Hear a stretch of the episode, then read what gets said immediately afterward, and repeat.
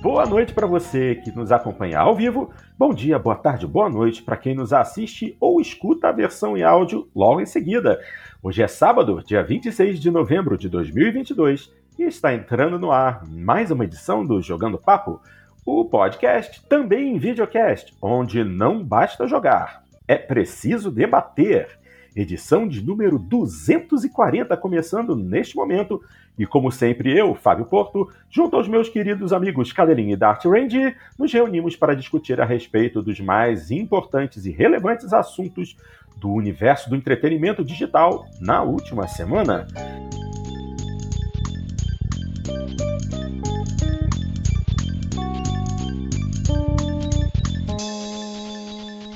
Temos bastante coisa para discutir, mas antes a gente já começa fazendo jabá. Se você curte o nosso trabalho, não se esquece de descer o dedo nesse like, vem aqui embaixo, assina o nosso canal e também clica no sininho para você poder ser notificado assim que a gente marcar uma transmissão para que você possa nos acompanhar ao vivo. Show? Muito bem, vamos direto para os assuntos de hoje, começando por esse daqui. Estamos no fim do ano e é, é a temporada de premiações. E a primeira delas é o Golden Joystick Awards. E a notícia diz: Elden Ring leva o Game of the Year no Golden Joystick Awards 2022. E vamos ver também uma lista dos vencedores. Essa notícia foi publicada lá no Manual dos Games, então vamos dar uma lidinha. A Games Radar acaba de divulgar a lista dos vencedores do Golden Joystick Awards 2022. E o grande campeão do ano foi Elden Ring, que ganhou como melhor jogo do ano e ainda levou em mais três categorias. Vale lembrar que a premiação do Golden Joystick Awards 2022 funciona com o voto popular. Então, vejamos a seguir os ganhadores em cada uma das categorias. Em melhor storytelling, o vencedor foi Horizon Forbidden West. Hum, interessante. É, o prêmio melhor Still Playing, ou seja, o jogo que está há muito tempo no mercado, mas ainda continua um dos favoritos do público. O vencedor foi Genshin Impact. Hum. Melhor design visual, aí está o primeiro, a primeira premiação de Elden Ring. Estúdio do ano também é basicamente Elden Ring, né? Porque o estúdio do ano foi a From Software. Falei certo, né? A From Software é desenvolvedora do Elden Ring, né? Ou eu Sim. tô maluco? É. Então, uh, ah, saiu um peso da minha consciência, ótimo. Podcast especializado em game. Especializado em games. não, é, não é o tipo de jogo que eu jogo, então eu posso estar enganado. Prefiro confirmar do que falar besteira. Em frente, melhor expansão de jogo. O vencedor foi Cuphead The Delicious Last Course. Legal. Melhor lançamento de acesso antecipado. O premiado foi Slime Rancher 2. Bom, Slime Rancher é bonitinho, mas nem Aliás, sabia. o-. Aliás, o The Game Awards bem que podia criar essa categoria e daí É. quem tá em Early Access só concorre a essa categoria, não as outras.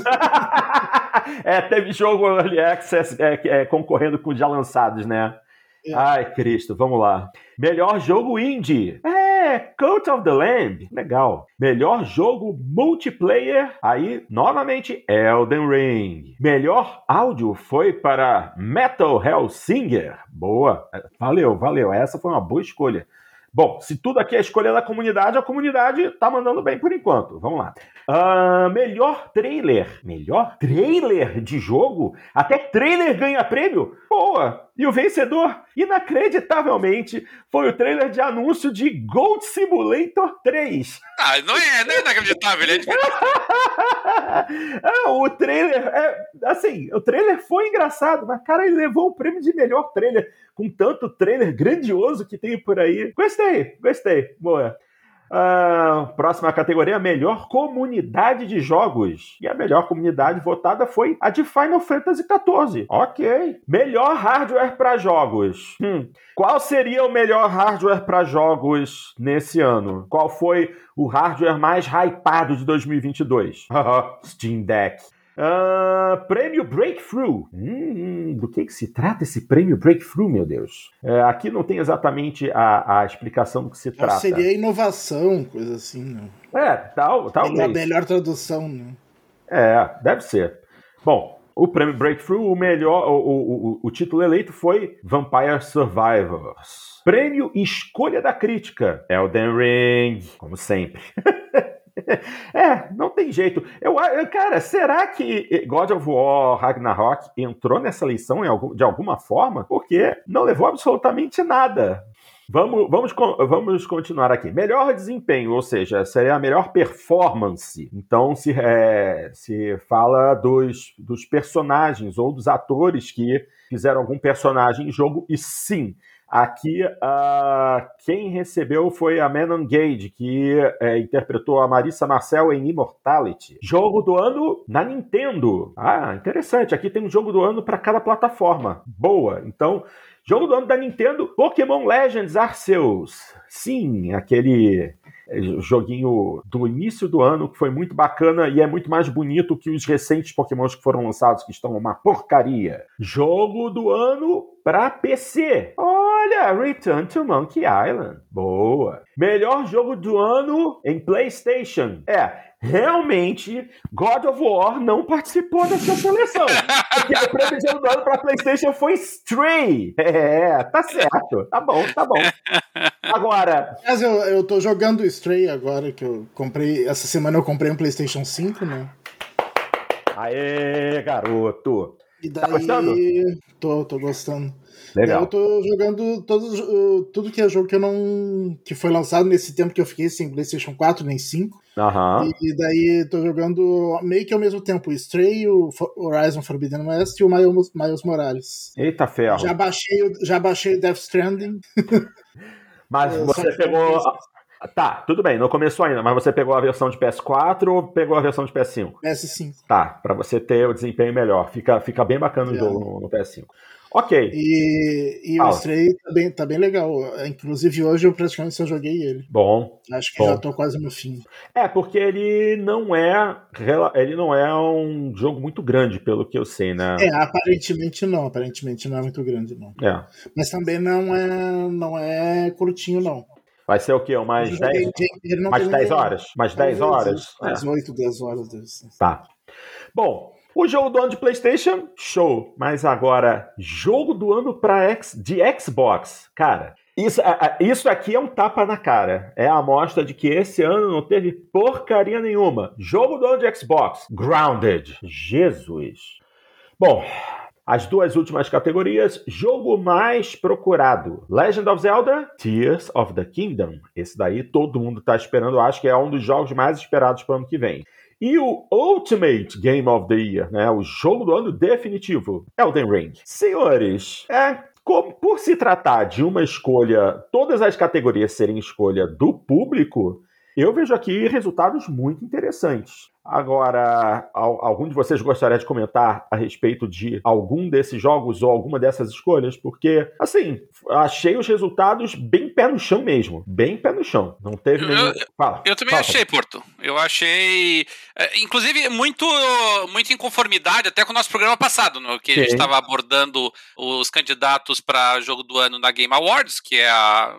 Tem, tem muitas premiações né, no mundo inteiro. A gente aqui no Jogando Papo, a gente sempre prioriza a Game Awards uma escolha nossa, né? Poderia priorizar é. outras, né? A gente preferiu usar ela como referência. Então, essa que a gente faz uma cobertura maior.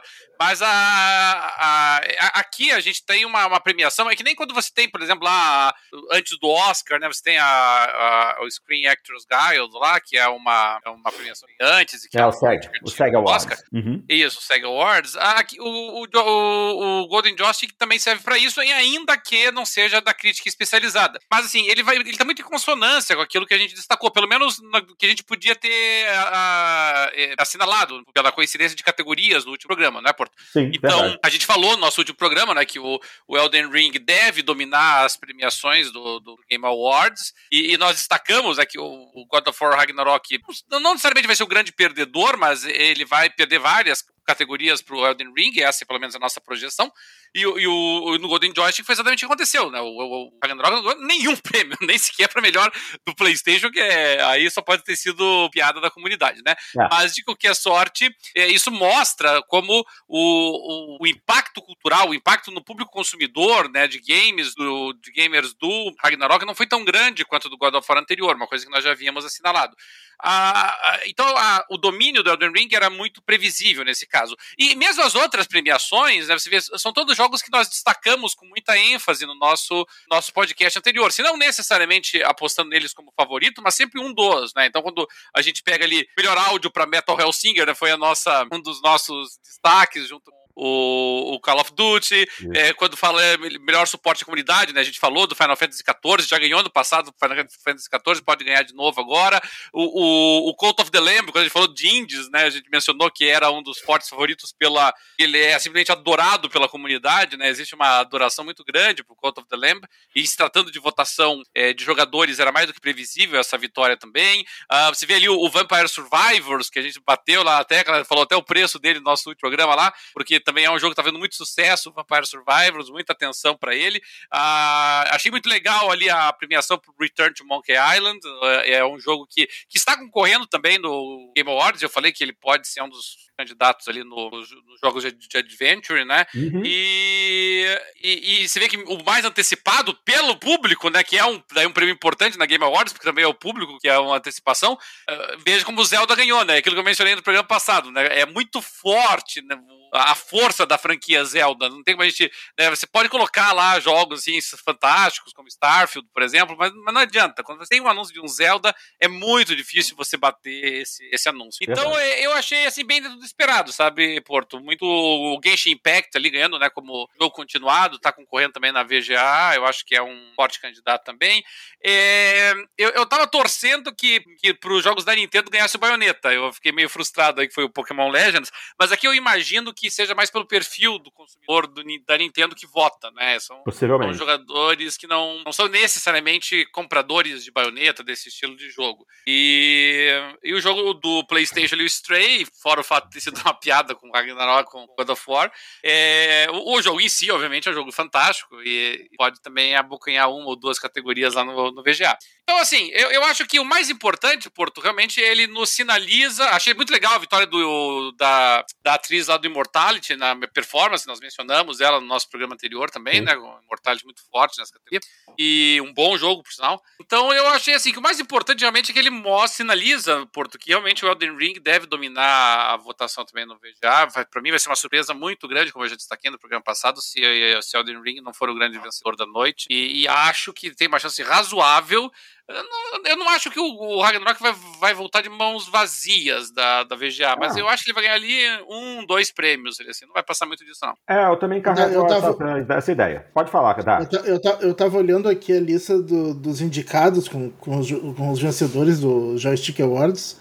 Eu fiquei impressionado que no, no eu até achei que o que o que o, o Ragnarok teria ficado fora da data, né? Mas não, em algumas categorias ele até concorreu. Só que para minha surpresa, ele não concorreu ao melhor play, jogo de PlayStation do ano. Nossa! O melhor jogo de PlayStation do ano foi o Stray, que ganhou, né? Uhum. O Gran Turismo 7, Horizon Forbidden West, Elden Ring, o The Last of Us Part 1, que é um jogo de 10 anos atrás, é que agora foi, foi um remake, né? Ah. E, e o Sifu, é, o, o que é possível parece, nesse parece caso... até que trollaram botar o Sifu, não botar o. o, ah, o, o que talvez. Eu, eu não vi as datas em que os votos foram colhidos. Pode ser que, que por ocasião da votação, é, o jogo tivesse sido recém-lançado e aí o pessoal ainda não tinha jogado ele para poder votar. É, é possível. É. é. isso é bem possível, porque o jogo realmente saiu há pouco tempo. É. Mas, uh, mas ele chegou a concorrer a jogo do ano e, e melhor performance, que é o, o ator lá que faz o Kratos, o dublador do Kratos. É. Uma coisa interessante é, é, que a gente deve levar em consideração também, e talvez a gente deva passar, inclusive, a dar mais valor até ao Golden Joystick Awards, é que essa foi a foi a foi a quadragésima edição do Golden Joystick Ele é muito Awards. antigo. Ele é muito antigo, então eu acho que seria interessante a gente dar até um pouco mais de valor a essa premiação também, colocar ela nos nossos, nos nossos calendários, porque, pô, uma, uma premiação que dura 40 anos deve ser, deve ganhar mais destaque, deve ser mais valorizada. A gente ficar só nessa de levar em consideração o Video Game Awards, porque é o que acontece no fim do ano, tem todo o hype, o burburinho, aí a premiação do Jeff Keighley, não sei o quê a gente pode é, começar a tentar baixar um pouco o ânimo com o The Game Awards, que é aquela mesma baboseira todo ano, e levar em consideração uma premiação que, que eu acho até mais interessante, justamente porque todos os votos são do público e não da indústria. É, mas eu acho que o fato de ser só do público também pode causar algumas distorções assim. Você acha? Por exemplo, por exemplo, uh, para jogo do ano é bem mais difícil um jogo exclusivo de PlayStation ou de Xbox ganhar, porque o público, metade do público não vai ter jogado os exclusivos de um ou de outro, né? Então é, isso é verdade. Né? Você ter uma diferença de base instalada, assim, é complicado, realmente. É. Então, assim, a tendência é sempre ganhar um multiplataforma, né? Como jogo do ano.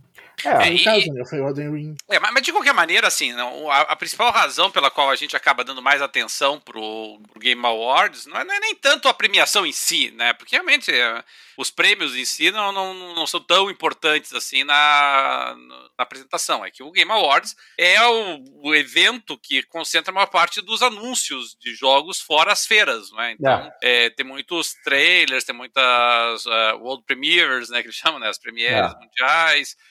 E essa é a parte legal, né? A gente pegar essas notícias. Tem, tem as entrevistas até meio fraquinhas, mas, mas às vezes pipoca alguma informaçãozinha legal, assim, o pessoal traz alguma, alguma informação nova. Eu, eu acho que a, a parte mais legal é essa, é, é, a concentração de anúncios que eles trazem entre as premiações. Tanto, tanto é que nem o VGA, na verdade, leva a sério as suas próprias premiações, né? Porque os caras transmitem lá o VGA, eles transmitem um terço dos prêmios deles, os outros, os outros prêmios eles ah, ganham o seguinte, ó. Vá, vá, vá. É, e o resto eles jogam, assim. Eu gostava mais no começo, quando, quando eles se inspiravam mais na cerimônia do Oscar, assim, que todos eram anunciados e tal. Mas nos últimos anos eles têm deixado de lado o anúncio dos prêmios e focado mais nos. É, tá certo. Bom, senhores, vamos em frente, porque agora temos uma notícia a respeito de hardware. Vamos falar oh, de um lançamento da Hyper King. A notícia que foi publicada no Game Hall e diz assim: icônico controle do Xbox 360 será trazido de volta para celebrar o aniversário do console. Legal. Controle 360 até hoje, para muita gente, é basicamente um controle padrão, né?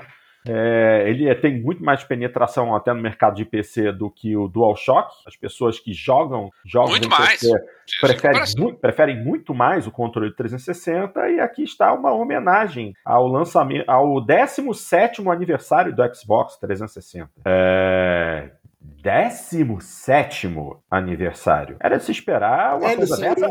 Ele saiu em 2005, né? Tudo bem, tudo bem, mas não era mais interessante lançar isso num, numa data redonda, tipo 15 ou 20?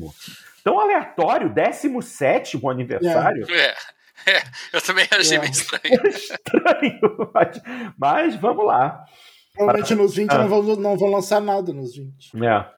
Para celebrar o 17º aniversário do Xbox 360, a fabricante de periféricos HyperKing anunciou que vai ressuscitar o icônico controle do console. Chamado de HyperKing Xenon, ah, sim, Xenon, a primeira geração do Xbox 360. Ótima referência às três luzes vermelhas. Vamos lá.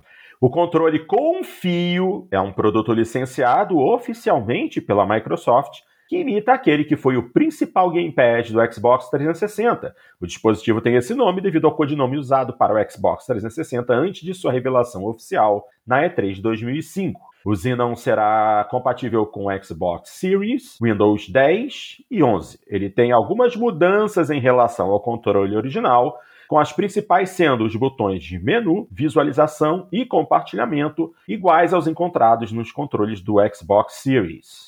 Esta não é a primeira vez que a HyperKing trouxe de volta um controle do Xbox. Em 2018, a empresa lançou uma réplica do Duke, o primeiro controle do Xbox original, que ficou famoso na época devido ao seu tamanho avantajado. Além disso, em 2021, para celebrar o lançamento do primeiro Xbox E de Halo Combat Evolved, a empresa lançou as edições Xbox 20th Anniversary e Halo 20th Anniversary deste mesmo controle. O Hyper King Xenon, por sua vez, estará disponível nas cores branco, preto, rosa e vermelho. Não foi informada data de lançamento nem preço. No entanto, a empresa espera lançar o Xenon em algum momento no início de 2023. Bom, e pelas fotos, é uma réplica perfeita do, Xbox, do controle do Xbox 360, que tem uh, o seu lado bom e o seu lado ruim, né? Porque o lado bom, o tamanho dele é ótimo, a ergonomia dele é ótima.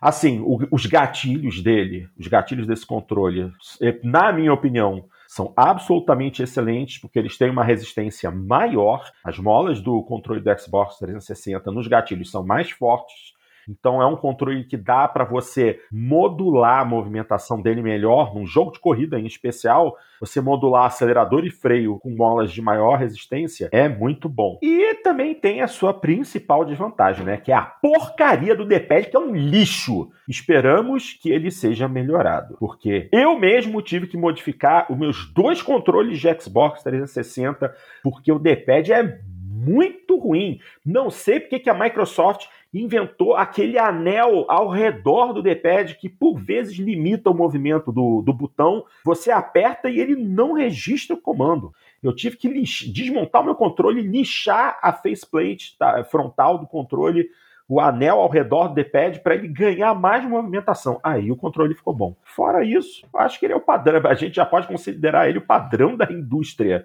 Tão bom ou melhor que o DualShock. Aí fica a pergunta: meus queridos, Algum de vocês teria interesse em adquirir um controle desse para utilizar num console atual? É um controle gostoso, mas a outra principal desvantagem dele, com fio. Então, é, eu, eu não tenho por, por, várias razões. Primeiro, porque eu ainda tenho muitos, muitos gamepads do 360, porque eu ainda tenho o Xbox 360 aqui em casa. Boa. E, e até pouco tempo, pouco tempo atrás eu exagero, mas até alguns anos atrás eu, eu usava, ele era o meu gamepad do, do PC. Uhum. É, e como você destacou aí, ele realmente, o, no PC. Você pode usar até o DualShock no PC, mas olha, é muito pouca gente de PC que usa DualShock. A esmagadora Sim. maioria dos jogadores de PC usa. E isso é, é muito evidente, principalmente quando você vai olhar o, nos jogos para PC o, o, o, modelo de mapeamento dos botões para gamepad, assim, sabe? Claro que vários dos jogos eles reconhecem, o gamepad está usando e adequam uhum. o controle dele, mas se você pega ali as, as instruções, o modelo padrão que eles apontam, é sempre o um modelo do gamepad do Xbox. É, é, muito claro, muito evidente isso, assim, quando você vai olhar. E na época que você tinha ainda, é, quando você entra ali, pega os manuais, os manuais, mesmo manuais virtuais, né, entra no PDF, é, é sempre a, a formatação, né, o layout do, do Xbox 360 que eles usam. É, realmente é muito dominante. E, e eu sempre achei ele um padrão ouro, assim, em termos de, de modelo de controle. É, é claro que o, o, o controle do Xbox One é muito bom, e, e mais ainda o, o, controle depois que saiu, não do Xbox One, mas depois com o Series, mas que funciona também, eles são muito, funcionam muito bem também. É, e, e, corrigiram em parte né, o problema que você destacou aí, que era o calcanhar de Aquiles do anterior, que era o D-pad. Tanto é que, Porto, eu, eu, sou, eu gosto muito de jogos de luta, eu, eu não tinha, praticamente não tinha jogos de luta no Xbox, porque é. realmente usar aquele pad em jogo de luta sem condições, né? Então eu, a, maior parte dos jogos de luta que eu tinha, eu pegava pro PlayStation, exceto aqueles que porventura fossem exclusivos do, do, do Xbox, né? Eu lembro o Dead or Alive 4, ele escreveu do, do Xbox, então eu jogava é. no Xbox. Mas é, ele era muito ruim realmente para você fazer ali, ou, principalmente jogos que exigem combos complicados, porque, é claro, alguns jogos assim, é, Street Fighter, Mortal Kombat, esses, esses combos são relativamente fáceis, mas, mas você pega assim esses combates em 3D, pegar é, é, Dead or Alive, Soul Calibur. É, ah, exatamente. se você não tem uma precisão razoável ali, né? É. Você tem que sentir, sabe? Você tem que sentir direita, direita, direita, esquerda, você tem que sentir o, o teu input. E, e realmente o, o gamepad 360 não, não, não permitia isso. Tá? De qualquer maneira, Porto, a, a, a, essa Hyperkin, que é uma empresa assim, que eu conheço muito pouca coisa deles, e o que eu conheço eu não gosto, pra ser bem sincero, é, salvo engano, ela não tem representação no Brasil, eles não vendem produtos aqui, você encontra só no Mercado Livre. Eu posso, posso estar equivocado em relação a isso, mas. Não, não está equivocado, não, não está equivocado, não. A Hyperkin é muito conhecida, inclusive no ramo de emulação. Eles têm aqueles consoles Retron que você pode é. É, botar os cartuchos, né? é, exatamente, o Superboy. É, eu sonhava em ter um Retron, só, só pela capacidade de você poder colocar os cartuchos dos consoles originais para rodar nele e poder plugar os controles originais dos consoles clássicos para jogar nele. Mas, pô, quando começaram a importar para o Brasil que o preço ficou impossível, eu desisti. Mas. O, o, Alexandre Santiago está nos acompanhando aqui, Porto, ele fala que ele ainda tem dois controles do 360 sem uso.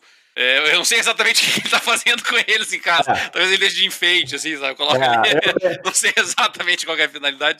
É, então, eu, eu tenho. Eu também tenho dois controles que no momento estão na casa dos meus pais sem uso. Eu tenho o que veio com o meu primeiro 360, que foi um Xenon, modelo do console de lançamento, né? E depois eu tive um. Eu, eu acabei pegando, conseguindo um segundo quando o meu Xenon morreu e eu tive que comprar um segundo 360. Eu comprei um Falcon, veio com um segundo controle. Esse nunca viu uso. Nunca usei.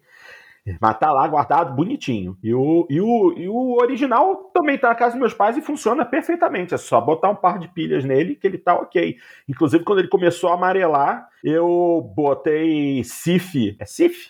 Não, não, não é, não é Cif, é um outro produto é, numa escova de dente velha para esfregar o controle todo para deixar ele branco de novo, que ele estava começando a amarelar. Aí tá lá, 2016? Não, 2006, 2016, 7, 8, 9, ou seja, um controle de 16 anos de idade que está funcionando perfeitamente, mas está guardadinho lá na casa dos meus pais. Eu adoro aquele controle. Foi meu controle de Forza 1, né? Que eu rodei em emulação do 360, e depois Forza 2, 3, 4, o primeiro Forza Horizon. Pô, só, só os, todos os burnouts da vida. Pô, controle maravilhoso. Maravilhoso. O controle atual é excelente, mas o, na saudade do antigo. O, o, André Luiz aqui, Porto, ele tá mencionando aqui que o. Já que a gente tá falando coisa velha, né? Do projeto Insignia. O pessoal aí que talvez não, não, não saiba, esse projeto Insignia é um projeto que, numa base de fãs para uhum. restaurar a funcionalidade de servidores de jogos antigos na Xbox Live, no Xbox. Então, é. Não, não tem nenhum super jogo assim ainda disponível, né? Tem ali Jedi Academy, mas tem o Street Fighter Anniversary Collection, para quem gosta de jogos de luta, e o Dead or Alive Ultimate, tá lá. É... Do, dos jogos que, por enquanto, eles estão dando suporte nesse projeto Insignia, o, o, que eu mais joguei de todos foi aquele Crimson Skies, não sei se vocês se lembram do avião. Lembro, claro. Ele era, claro. Bem, ele era bem gostoso. Eu joguei bastante o Crimson Skies. Ah, e... a, lista, a, lista de jogos é a lista de jogos é boa. Call of Duty, os jogos que estão disponíveis: Call of Duty Finest Hour, Conquer, Counter-Strike, Crimson Skies, Dance Dance Revolution, Ultramix, Dead or Alive Ultimate, boa. Mecha Assault, então Madness 3, legal. MotoGP, mas só demo, online demo. Fantasy Star Online, episódios 1 e 2. Star Wars Jedi Academy, Street Fighter Anniversary Collection. Tetris Worlds Unreal Championship, boa. Wacked 13 e, a, e aquela, aquele pacotinho Xbox Live Arcade. É, interessante. Você achou essa lista boa, Dart? Claro que o Dart não acha que o jogo velho é bom. Dart é fogo. Na verdade, o, o principal não tá aí, que é o Halo 2, né? Que é o que o pessoal mais jogava na Xbox Live antiga. Né? Ó, não, mas então, ó, Segundo os criadores do sistema Insignia, do projeto Insignia, Halo 2 não faz parte da lista devido à maneira única como ele foi configurado pela Microsoft.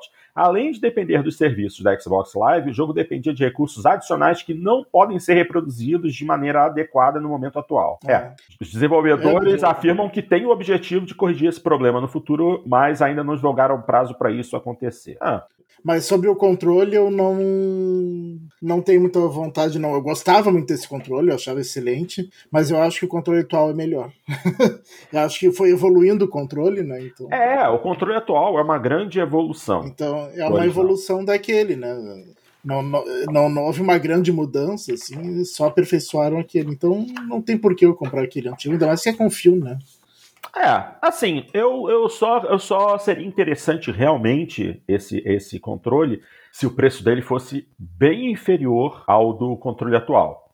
Se eles forem vender pelo mesmo preço ou superior ao do atual controle do Xbox Series, é, contando com é, a nostalgia dos fãs, eu acho que vão dar com os burros na água. Mas vamos aguardar é, para ver. Eu não, eu não sou de comprar nada só por nostalgia, tem que ter algum motivo a mais além da nostalgia. é isso aí, isso aí. Vamos em frente, senhores. A gente já havia comentado a respeito deste assunto anteriormente, só que agora é oficial. Ubisoft anuncia retorno ao Steam com Assassin's Creed e mais jogos. Uh, depois de três anos sem lançar games na plataforma da Valve, a empresa francesa confirmou o retorno à loja digital após vazamento. Títulos da produtora chegam a partir de dezembro. Essa é uma notícia que está lá no Tech Tudo, então vamos ler e discutir em seguida. A Ubisoft confirmou que irá trazer alguns de seus jogos para a loja digital Steam, como Assassin's Creed Valhalla, Ano 1800 e Roller Champions. O anúncio oficial da empresa veio pouco depois da página de Assassin's Creed Valhalla aparecer na plataforma da Valve, que não recebia títulos da produtora francesa desde 2019. A produtora não detalhou se todos os títulos passarão a ser lançados na plataforma ou se irá analisar caso a caso antes de lançar. Assassin's Creed Valhalla, jogo mais recente da franquia, vai chegar ao Steam em 6 de dezembro e já é possível adicioná-lo à sua lista de desejos. Um, nos últimos anos, os games da Ubisoft foram lançados é, na, pela concorrente da Steam, a Epic Games Store. Além disso, eles também foram lançados na própria loja da produtora, a Ubisoft Store. Apesar de a empresa ter negado detalhar seus planos de lançamentos futuros no Steam, um porta-voz da Ubisoft comentou que a empresa nunca encerrou seu relacionamento com a Valve. Segundo ele, a marca está, entre aspas, constantemente avaliando como levar os jogos para diferentes públicos onde quer que estejam, fecha aspas. Isso sem deixar de lado o Ubisoft Connect, que une games da marca em várias plataformas. Nossa Senhora. Em 2019, o vice-presidente da Ubisoft, Chris Early, havia dito que o modelo da Valve estava ultrapassado. A empresa dona do Steam fica com 30% da receita nas vendas de games, enquanto a Epic Games Store cobra apenas 12% o que parece mais convidativo às produtoras. Ainda assim, muitas delas têm retornado ao Steam, como a Activision Blizzard, que também conta com plataforma própria, mas trouxe o recente Call of Duty Modern Warfare 2 à loja da Valve. A data de chegada de Assassin's Creed Valhalla ao Steam será o mesmo dia de sua última atualização de conteúdo, que concluirá todas as narrativas do jogo ainda em aberto. Atualmente, o, jo o, jogo inclui o modo The Forgotten Saga, que apresenta elementos roguelike para usuários em busca de um desafio diferente da campanha tradicional. No entanto, a Ubisoft afirmou que não irá adicionar o aguardado modo New Game Plus na atualização, elemento que permitiria recomeçar a campanha com nível e equipamentos de um save anterior. Outro título que chega à plataforma é Ano 1800, um jogo de simulação e estratégia que se passa na Revolução Industrial, período no qual o jogador precisa construir e manter uma colônia produtiva para estabelecer rotas de comércio com o resto do mundo. Já Roller Champions é um game multiplayer competitivo no qual duas equipes de três jogadores tentam arremessar uma bola em um aro para marcar um gol. No entanto, para marcar o ponto é preciso dar uma volta na arena e quanto mais voltas, mais pontos vale o arremesso. Bom, senhores, é isso aí. É, então, o rumor se confirmou vão começar com apenas três jogos, mas aí ainda tem a tal a declaração lá do Chris Early que falou que o modelo da Valve estava ultrapassado. É, tão ultrapassado que eles estão voltando à plataforma. O que, que vocês acham, meus queridos? Demorou um pouco ou não deveria nem ter acontecido? Ah, olha, Porto, o pessoal é que nem o, o, fenômeno que aconteceu em parte com, o Netflix, né? O Netflix estava fazendo muito sucesso com um modelo de negócios e aí todo mundo quis ter um Netflix para chamar de seu. E aí começou uma pulverização de serviços de streaming que nós ainda estamos sentindo até hoje. Sim. E o que nós estamos vendo é que, bom, o Netflix começou a se dar mal, mas todo mundo que saiu se deu mal também, né? também né? É. A, a HBO não conseguiu acertar ainda, né? Lançou o HBO Go, que nunca funcionou direito, e teve a HBO Max agora agora que já tá dando com o Naga também, já vai fazer um merge. O a Amazon Prime vai relativamente bem, mas mesmo a Amazon Prime teve que, que mudar ali a, a, o sistemática, né? Ela passou a incorporar outros serviços de streaming eh, sendo vendidos separadamente na plataforma.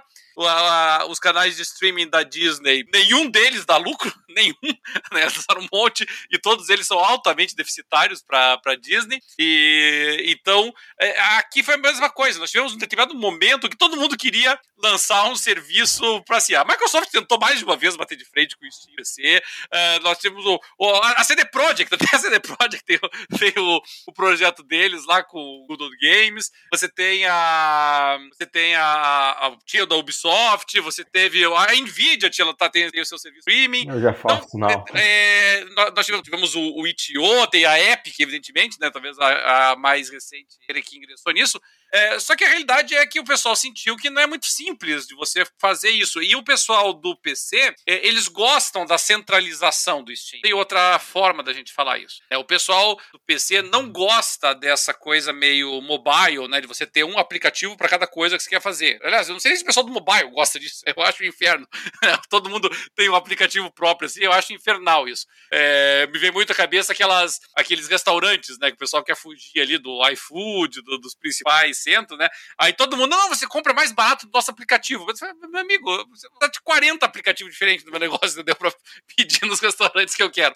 Então eu, eu pago mais caro e fico no, no iFood, não tem problema. Então aqui eu acho que foi a mesma situação. O pessoal viu que não é fácil você tirar o pessoal de lá. O pessoal do PC não tem interesse em ter outras plataformas é, de jogos eles, eles não gostam de ter que ficar se dividindo entre elas. Não existe nenhum serviço que seja um, um bom agregador, pelo menos um, bons até a gente pode falar assim que tecnicamente até tem, mas, mas populares, assim, de fácil uso, de fácil manuseio, que, que tenham se incorporado à cultura do pessoal, né, que agreguem todos esses serviços, nós não, não, ninguém usa isso no PC, então o pessoal quer que tudo esteja concentrado lá no Steam. É, quando muito lá, eles, eles deram uma colher de chá para a Epic, muito mais porque a Epic subornou o pessoal, né, dizer, ainda distribui né, um monte de jogo gratuito e suborna o pessoal para ir lá através desse, desse expediente. Então, é, é, muito difícil, realmente. E aí, o que nós estamos vendo, a meu ver, é uma, um efeito de retorno. O pessoal sentiu que não tem, não, não consegue é, competir, não consegue of oferecer alguma coisa que possa, se, se, não sobreviver, sobreviver também até o serviço da Ubisoft sobreviva, né?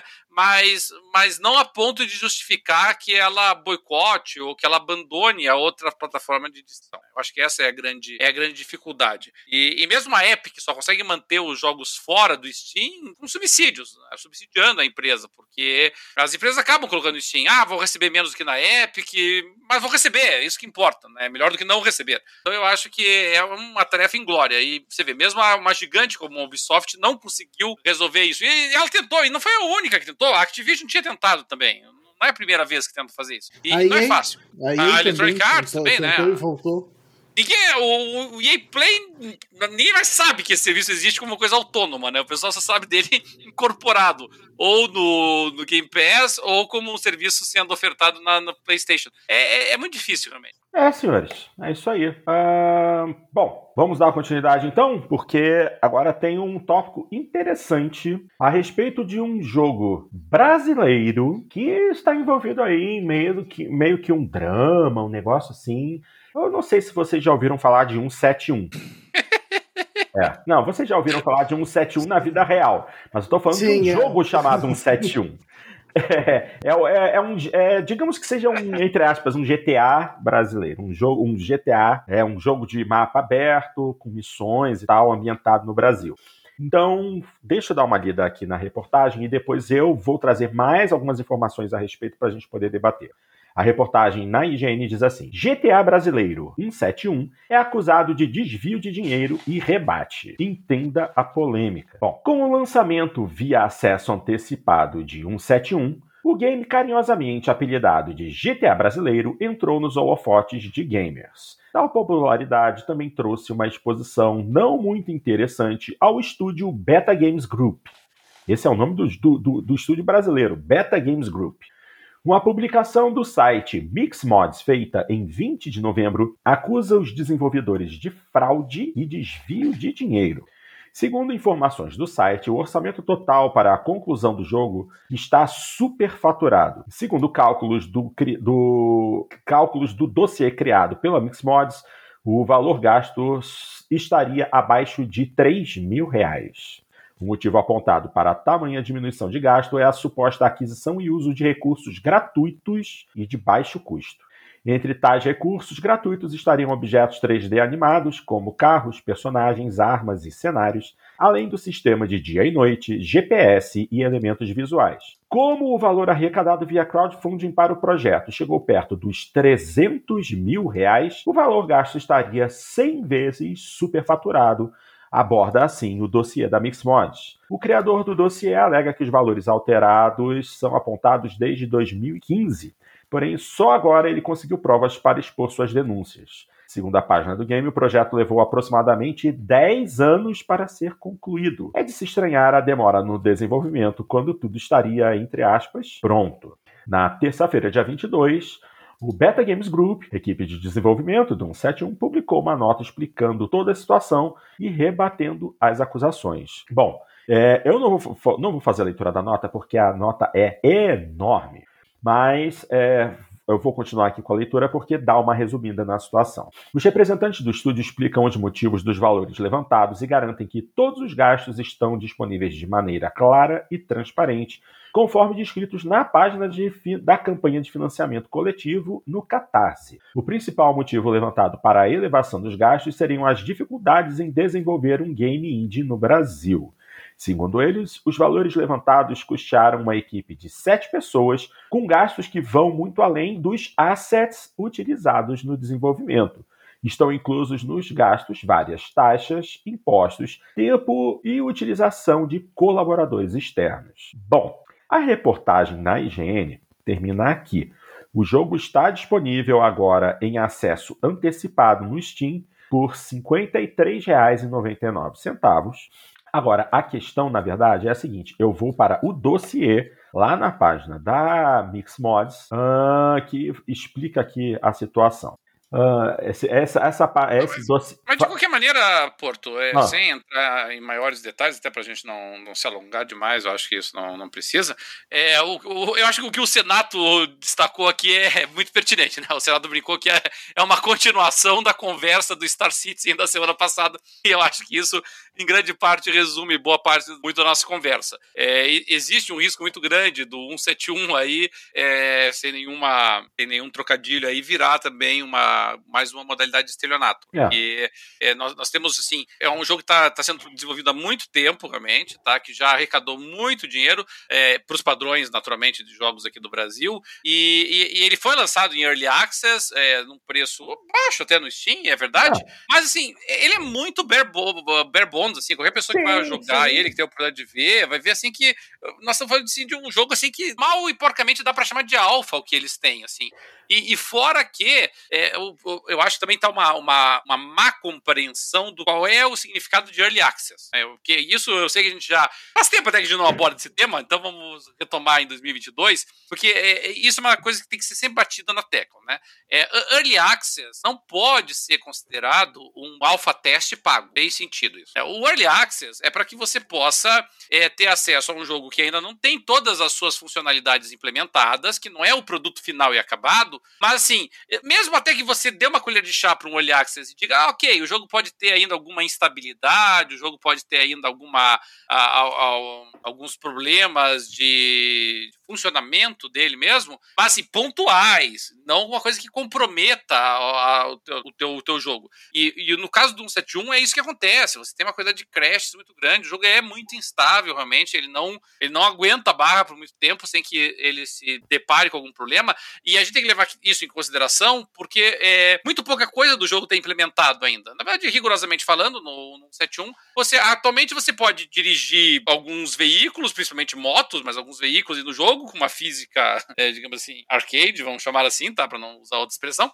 E, e, e, você faz algumas entregas e, e mata pessoas. Não, não, tem muita coisa mais no jogo, além disso. Num universo ainda relativamente vazio que o jogo se passa. Sim, sim. Então, assim, ele tem algumas boas ideias, ele tem algumas boas sugestões, mas essa altura do campeonato, você fica, a gente tem que parar para se pensar, ele tá indo para algum lugar ainda ou não? É, porque daí parece que a gente vai entrar de novo naquela, né? De um jogo assim que tão vão estar tá sempre alegando que está em desenvolvimento, está em desenvolvimento, está em desenvolvimento, mas realmente a impressão que passa é que eles estão ali só pegando recursos, eh, tentando é, vender um produto absolutamente inacabado para o público, para tentar arrancar leite de pedra por mais um tempo e, e depois abandonar. E, e, eu digo isso não por qualquer preconceito ou por é, é, até alguma suspeita concreta, é que eu já vi essa história acontecer muitas vezes, pô. Não, não é uma coisa, não é um, não é, como é que eu vou dizer assim, não é uma coisa assim, uma prerrogativa, um privilégio brasileiro, nacional. Muitos, muitos jogos de vários países do mundo, de várias nações, já aconteceram essa mesma história, entendeu? O cara vai lá, levanta recursos no, no Kickstarter,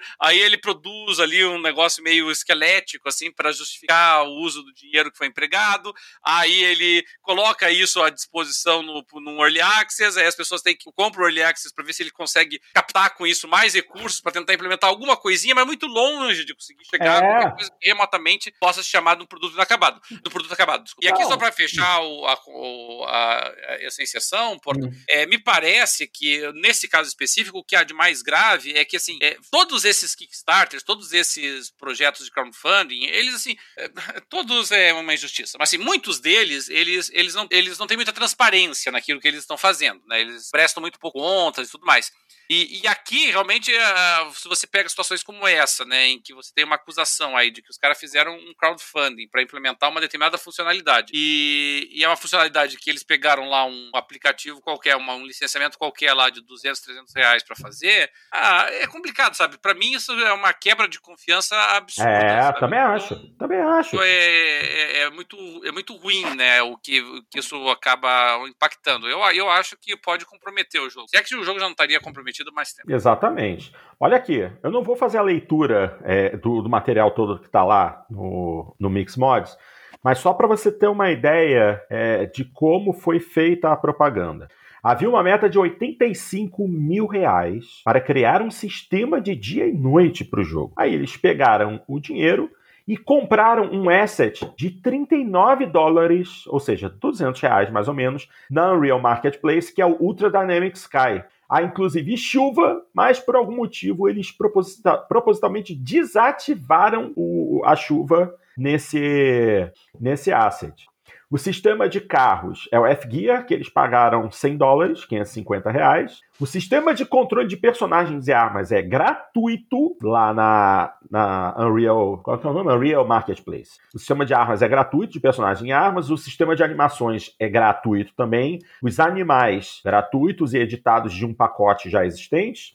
O minimapa do jogo, 300 reais. O sistema de GPS do jogo, 50 reais o sistema de NPCs do jogo, eles compraram por 550 reais. Os efeitos de impacto balístico também foram comprados por 550 reais. O vento, o efeito sonoro de vento, eles compraram de um pacote que não está mais, não está mais disponível para venda. Os menus do, do jogo pagaram 400 reais. O sistema de água, 180 reais. Fios e cabos que se prendem aos postes no, no mundo virtual, eles pagaram 26 reais escadarias, escadas por 27 reais, árvores por 250 reais, uh, sangue por 160 reais.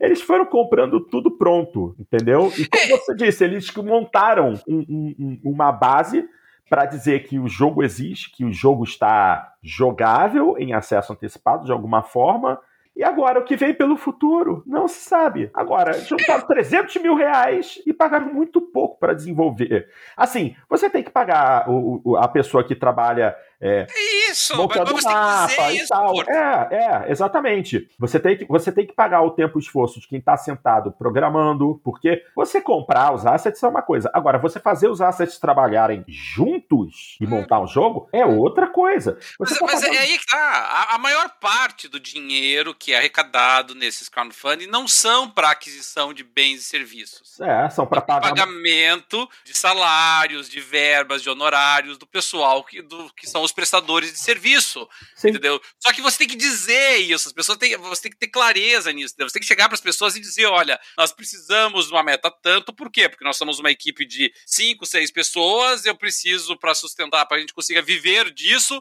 eu preciso pelo menos tirar cinco mil reais por mês entendeu? E ok, é perfeitamente como ou seis, sete, pouco importa, entendeu? Mas diga as coisas com clareza, entendeu? Diga as coisas, olha, Se nós chegarmos a esse valor, nós conseguiremos ter dedicação exclusiva ao jogo pelos próximos seis meses, um ano, um ano e meio, pouco importa, entendeu? É, as pessoas vão entender isso. Ninguém é idiota, ninguém vai pensar, não, eu me recuso a pagar coisas para a, a, custear a vida desse cara. Eu quero que ele trabalhe de graça e eu só vou ajudar se ele for comprar é, equipamentos para fazer as coisas. Claro que não, entendeu? Então a gente tem que, ser, tem que ter clareza nessas coisas. Entendeu? Tem que deixar claro, olha, nós precisamos disso porque nós vamos precisar dedicar 80 horas na programação dos ciclo de dia e noite dos personagens. Não sei, entendeu? Mas, mas diga com clareza o troço, sabe? É. Eu, enfim, eu não entendo por que não fazem isso. É, bom, você viu o gameplay desse jogo, não viu? É, eu já joguei esse jogo, pô. Ah, você já jogou? Numa versão anterior deles, mas sim, entendeu? É, ele é bem bom. Como eu falei,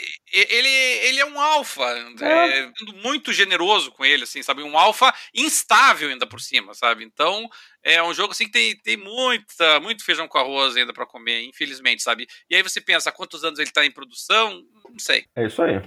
Dart, você teve, você já conhecia esse jogo? Teve, tem alguma curiosidade em conhecer? Ou quer deixar isso para lá?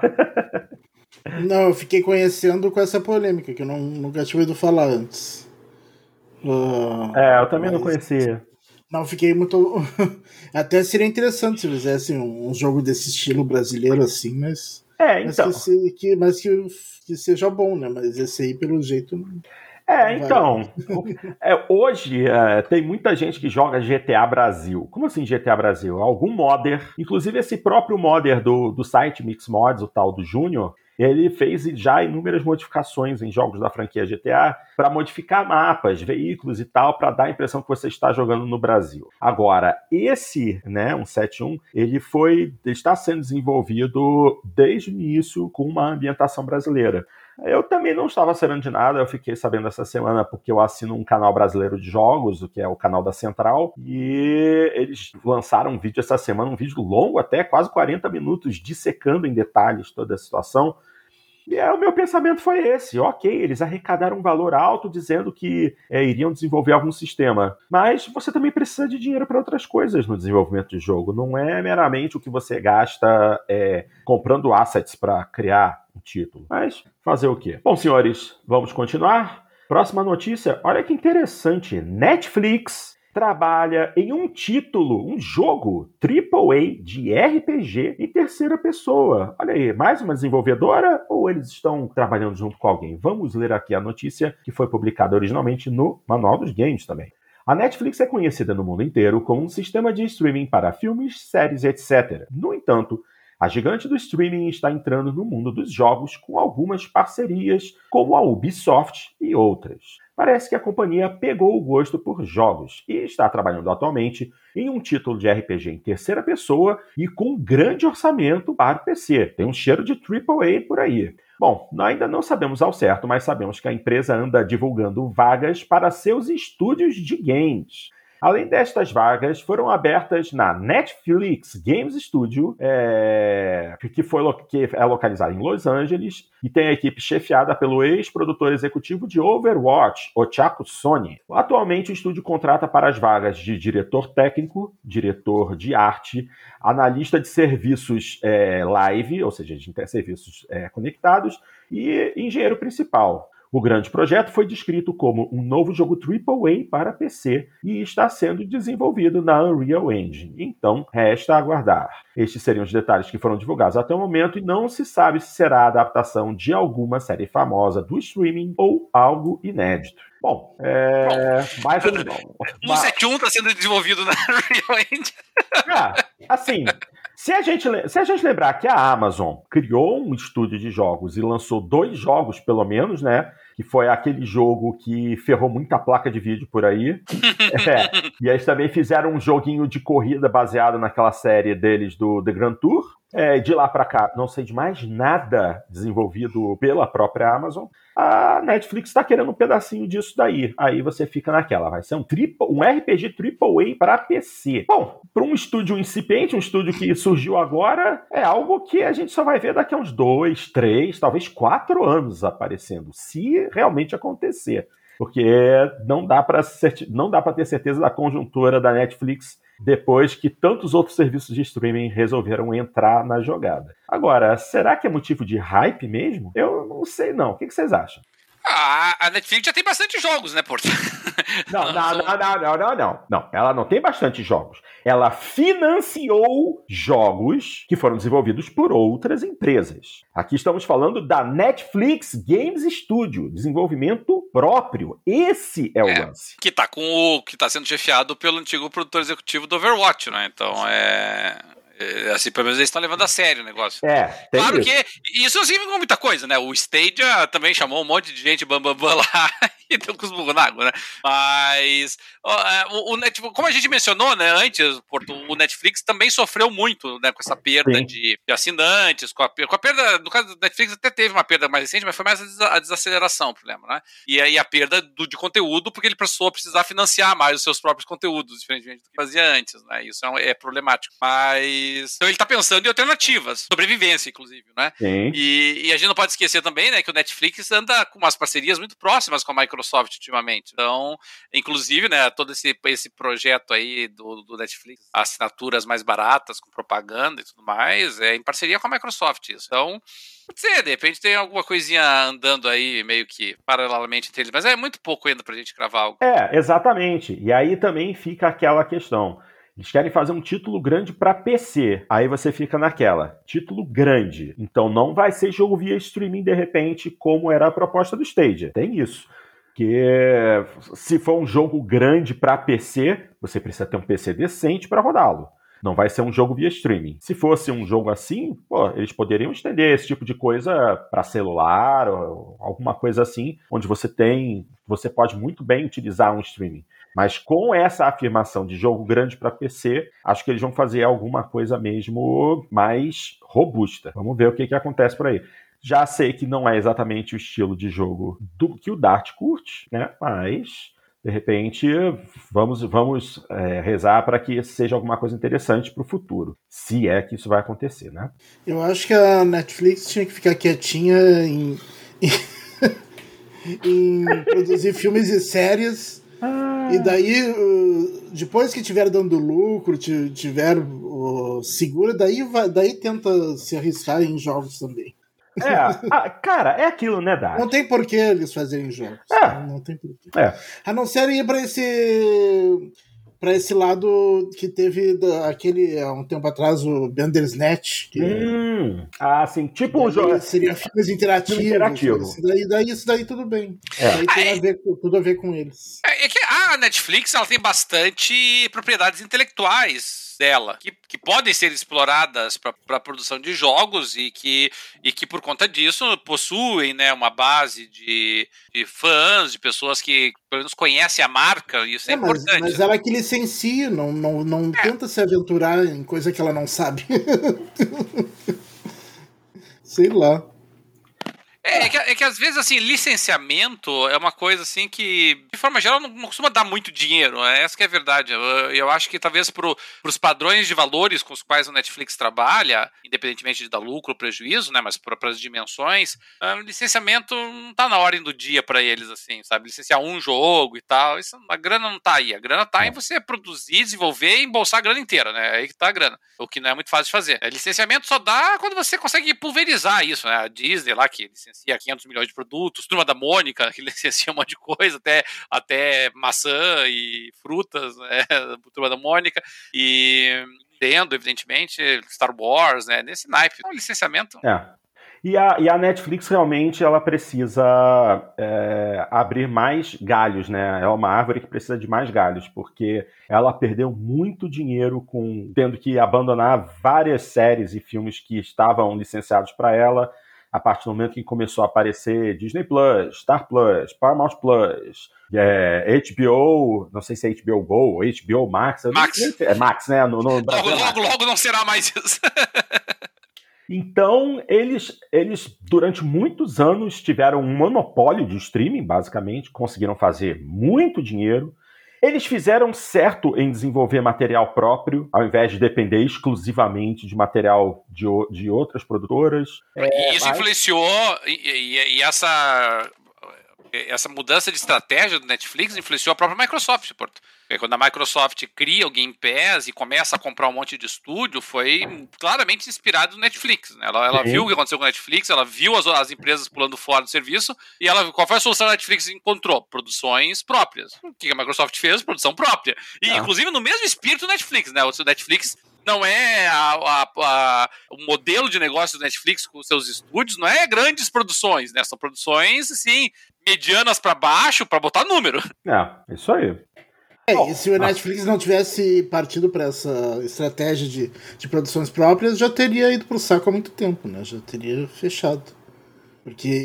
Assim como se, se o. dependesse ainda só de coisa licenciada de outras produtoras, não teria nada mais. Nem... Assim como o Game Pass da Microsoft, não sei se, se teria dado com os burros na água, mas, mas seria uma pálida uh, uma pálida sombra do que ele é hoje se não fosse os jogos dos estúdios da Microsoft turbinando ele, né? Se, pegar, se você tira os jogos dos estúdios da Microsoft da jogada e, e deixa só os demais, você vai ver que tem alguns AAA ali, muitos joguinhos independentes, muitos joguinhos pequenininhos, né? Não, não é... é isso aí. Vamos em frente, gente. Agora somos obrigados a voltar a martelar aquela maldita tecla que é a compra da Activision Blizzard pela Microsoft, choradeira da Sony e por aí vai. Mais coisas acontecendo. Essa, essa novela tá ficando chata, já Não tá na hora de terminar. É, seria tão fácil, Dart, seria tão fácil. Mas vamos lá. É, Activision ameaça lutar por fusão com a Microsoft se o acordo não for aprovado notícia traduzida automaticamente do site norte-americano PlayStation Lifestyle. Vou fazer a leitura aqui, uma coisinha ou outra vou tentar corrigir aqui, porque a tradução nunca fica 100%. Mas vamos lá. Uh, o EVP de Assuntos Corporativos e CCO da Activision, Lulu Cheng Meservey, fez uma ameaça qualquer. No Twitter, olha onde ele foi escolher fazer uma ameaça. E ameaçou uma luta legal se os reguladores norte-americanos bloquearem o acordo entre Microsoft e Activision.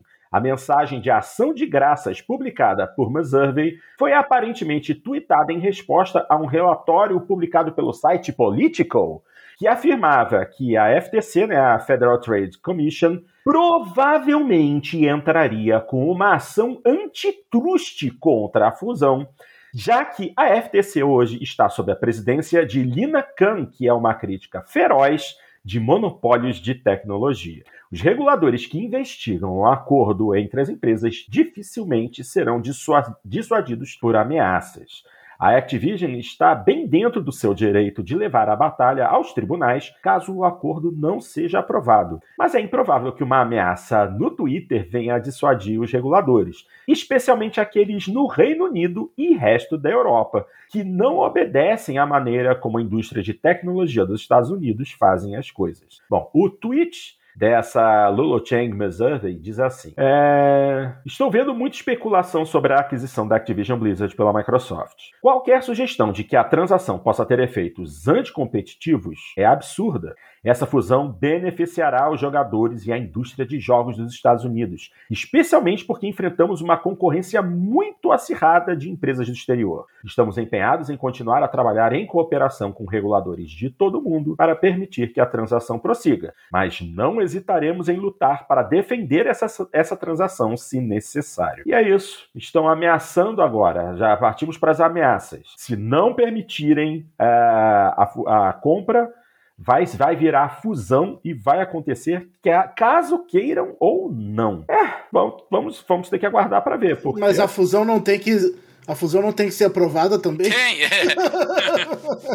é, então, aí é que fica complicado. Já teve algumas fusões aí, teve aprovação. A, a, inclusive, a Microsoft já foi obrigada a, a cindir por determinação do governo americano. O pessoal, de onde é que saiu a, a MSN, MSN-BC, não sei mais o que é? é tudo a divisão da Microsoft, que foi imposta pelo governo, entendeu? É, é isso aí. É... Quer dizer, complicado, né? Tá, tá, tá chato. É as coisas estão se complicando, de, acredito eu, de necessariamente. Sony, com certeza, ela tá pagando lobista para tentar botar as coisas é, do, do jeitinho que ela quer. Agora, se essa notícia é ruim, A próxima, então, que também tem a, a ver com essa situação, é, chega a ser medonha. Escutem só. Processo contra Microsoft e Activision acusa, empresa, acusa empresas de conspirar para esconder casos de assédio. A novela da aquisição da Activision Blizzard pela Microsoft continua, mas desta vez toma outro rumo. Um fundo de pensão público sueco decidiu levar as duas gigantes ao tribunal. Os debates continuam em torno da compra da Activision Blizzard pela Microsoft, especialmente na Europa. Dessa vez, um fundo de pensão público da Suécia abriu um processo contra as duas empresas. A denúncia também tem como alvo o CEO da Activision Blizzard, Bob Kotick, bem como membros do conselho de administração da empresa, além de alegarem que querem proteger Kotick de acusações de assédio sexual. De acordo com o site de mercados financeiros Bloomberg, a queixa de 205 páginas afirma que a fusão proposta é, na verdade, uma conspiração da Microsoft para lidar com os casos de assédio sexual da gigante dos jogos e proteger seu CEO Bob Kotick. O fundo de pensão acusa Microsoft e Activision Blizzard de terem elaborado um acordo subvalorizado em troca de condições que permitissem que Kotick permanecesse no comando da empresa, pelo menos até a conclusão da operação, concluída após revisão re regulatória por vários órgãos. A denúncia afirma que a Microsoft explorou, explorou conscientemente o escândalo de assédio e sua influência comercial sobre a Activision precisamente para fornecer a Kotick uma maneira de salvar sua própria pele e que conspirou com o CEO e o conselho para ajudá-los com as consequências deste escândalo. Os autores da acusação acreditam que a transação teria sido negociada às pressas. Com efeito, alguns detalhes essenciais da operação não teriam sido apresentados aos investidores antes do voto decisório. Essa manobra tem como objetivo ajudar Kotick a evitar ser responsabilizado, permitindo-lhe permanecer no cargo e oferecendo-lhe alguns milhões de dólares no processo. Por seu lado, a Microsoft admitiu que houve certa diligência na negociação, e para os demandantes isso significa que a empresa estava plenamente ciente do escândalo que a fusão ajudaria a ocultar. Joe Christinat, porta-voz da Activision, comentou as acusações feitas para o site Bloomberg Law. Então vou abrir aspas para ele. Recebemos 98% de aprovação dos votos expressos. O Conselho de Administração passou por um processo completo para decidir a, dec decidir a decisão certa para funcionários acionistas e jogadores. Nessa proposta, a aquisição da Activision Blizzard foi negociada de forma legal e maneira justa. Ou seja, Agora já existe a, a, a, possibilidade da Microsoft, na verdade, estar fazendo essa compra para ajudar o Bob Kotick a se livrar de qualquer acusação dele não ser responsabilizado pelos, pelas acusações de assédio sexual dentro da Activision. Cara, olha o tamanho da M que tá virando isso. Você, esse é um ponto um, um, de tudo isso que eu nunca pensaria das empresas estarem conspirando para salvar o Bob. Pode um negócio desse? Ah, Porto, a, verdade é o seguinte, o que interessa no final das contas aqui é como que o governo americano e como que a, a União Europeia vão decidir a respeito disso. Porque qualquer outro país, qualquer decisão localizada disso, no máximo vai afetar a disponibilidade de conteúdo para aquele país, nada que um VPN não resolva o problema. Então, então não tem relevância. O que tem relevância realmente é a decisão do, do governo americano e, do, e, da, e da União Europeia, secundariamente ali do Reino Unido. Então eu acredito que aqui a gente tem que ficar de olho. Agora, dito isto, sabe, Porto, eu, eu, eu tenho acompanhado bastante essas notícias no passar dos dias aí. Eu, eu continuo convencido, como estava muito tempo atrás, de que o negócio será é, convalidado, ele vai ser aceito, mas é, para mim está muito claro que a Microsoft vai ter que fazer bastante concessões, sabe? Não vão ser poucas, não. E, e aqui é, é, difícil a gente pegar assim e cravar assim, é, é quem que tá exagerando, porque a gente olha ali os argumentos, ou o que chega dos argumentos para nós via noticiário, porque nós não acesso à ação em si, é, é, é, parece uma coisa mais absurda do que a outra, né? É, é a choradeira da, da Sony de um lado, é a Microsoft dizendo que o, o próximo Elder Scrolls vai ser um jogo mediano e não um AAA, quer dizer, te contar uma história, né? É. Então, o pessoal se força a barra, né? Mesmo, lembra no programa passado que a gente falou lá que a Microsoft tinha destacado que a maior empresa do mundo era a Tencent e tal? É óbvio que isso daí é para é, é tá jogando para pra plateia, para que o pessoal diga, ó, oh, veja, a ameaça ameaça, bom... ameaça chinesa contra nós e tal. E o bom é que nessa briga toda, às vezes acaba vazando algumas coisas interessantes, que, que parece que numa, numa dessas argumentações da Microsoft falou até na data de lançamento do, do GTA 6. Oh, yeah. que seria eu não me lembro agora, acho que é 2024, 2025, sei lá. daí, é. daí, nessa briga toda, acaba sobrando algumas, algumas coisinhas assim. Pra... É, eu, eu, eu, tenho a impressão, até, até pelo tipo de argumento que está sendo apresentado pelas empresas, recentemente até o, até o Google entrou na jogada ali para reclamar da aquisição, mas eu tenho tido a impressão, assim, de que no final das contas, tudo que as empresas que estão questionando isso querem é tentar obter alguma concessão, é não ter um impacto tão severo para elas com relação a essa aquisição. Então, o que nós precisamos saber só é qual é o dimensionamento da, da, das concessões que a Microsoft vai ter que fazer permanentemente, ou a curto prazo, pelo menos, é, para conseguir convalidar o negócio. É, a negociação, no final das contas, é essa. É. A Microsoft ela quer saber o seguinte: o que, que eu preciso fazer para que o negócio seja aprovado? É isso que ela está querendo saber. Entendeu? E, e eles vão discutir essas condições, entendeu? os órgãos, as empresas vão dar o pitaco, as concorrentes vão dar o pitaco dela, os órgãos reguladores vão colocar ali quais são os pontos principais que estão afetando ela, e a Microsoft vai chegar e vai dizer: olha, isso aqui eu concedo, isso aqui eu concedo, isso aqui não dá, isso aqui é negociável e tal, e vai ser nessa base a conversa. É. Eu, eu achei engraçado é a Sony dizer que a Microsoft quer transformar ela numa empresa como a Nintendo. Ah, vai, ah, Ou seja, então. quer, quer transformar ela numa, numa empresa que, que lucra bilhões com, com console. Que vende, que vende bem mais do que a Microsoft. É, é e, e, que, que eu acho que, que tem lucrado bem mais que a Sony, inclusive, né? Vamos falar a respeito disso agora? Porque tem uma, uma notícia aqui justa, é, que, que fala a respeito disso, mas é outro tópico também, é Microsoft tentando é, se safar de qualquer maneira para fazer essa negociação andar. Escutem bem. Nintendo, Nintendo tem mais conteúdo adulto que a Xbox, de acordo com a Microsoft. Olha que legal! Pra... Gente, não dá para acreditar, mas vamos lá. Olha só. Em uma resposta à autoridade da concorrência do Reino Unido, a CMA, a Microsoft defendeu o Xbox de uma opinião da Sony sobre a Nintendo. Na página 48 do mais recente documento tornado público pela CMA, a empresa repudiou o fato de a empresa do PlayStation se considerar sua única concorrente direta. Na ocasião, foi sugerido que a Nintendo não concorria diretamente por apresentar uma postura diferenciada e mais focada em conteúdo familiar. De acordo com a Microsoft, isso não procede, porque a Nintendo apresenta em seus consoles até mais conteúdo adulto do que o Xbox e é sim uma concorrente direta como a Sony. Então, vamos lá, aqui é, são trechos do, do material da Microsoft. Primeiro, a sugestão que a Xbox, PlayStation e Nintendo não são concorrentes próximos é incorreta. A Nintendo oferece um conjunto maior de conteúdo adulto do que a Xbox.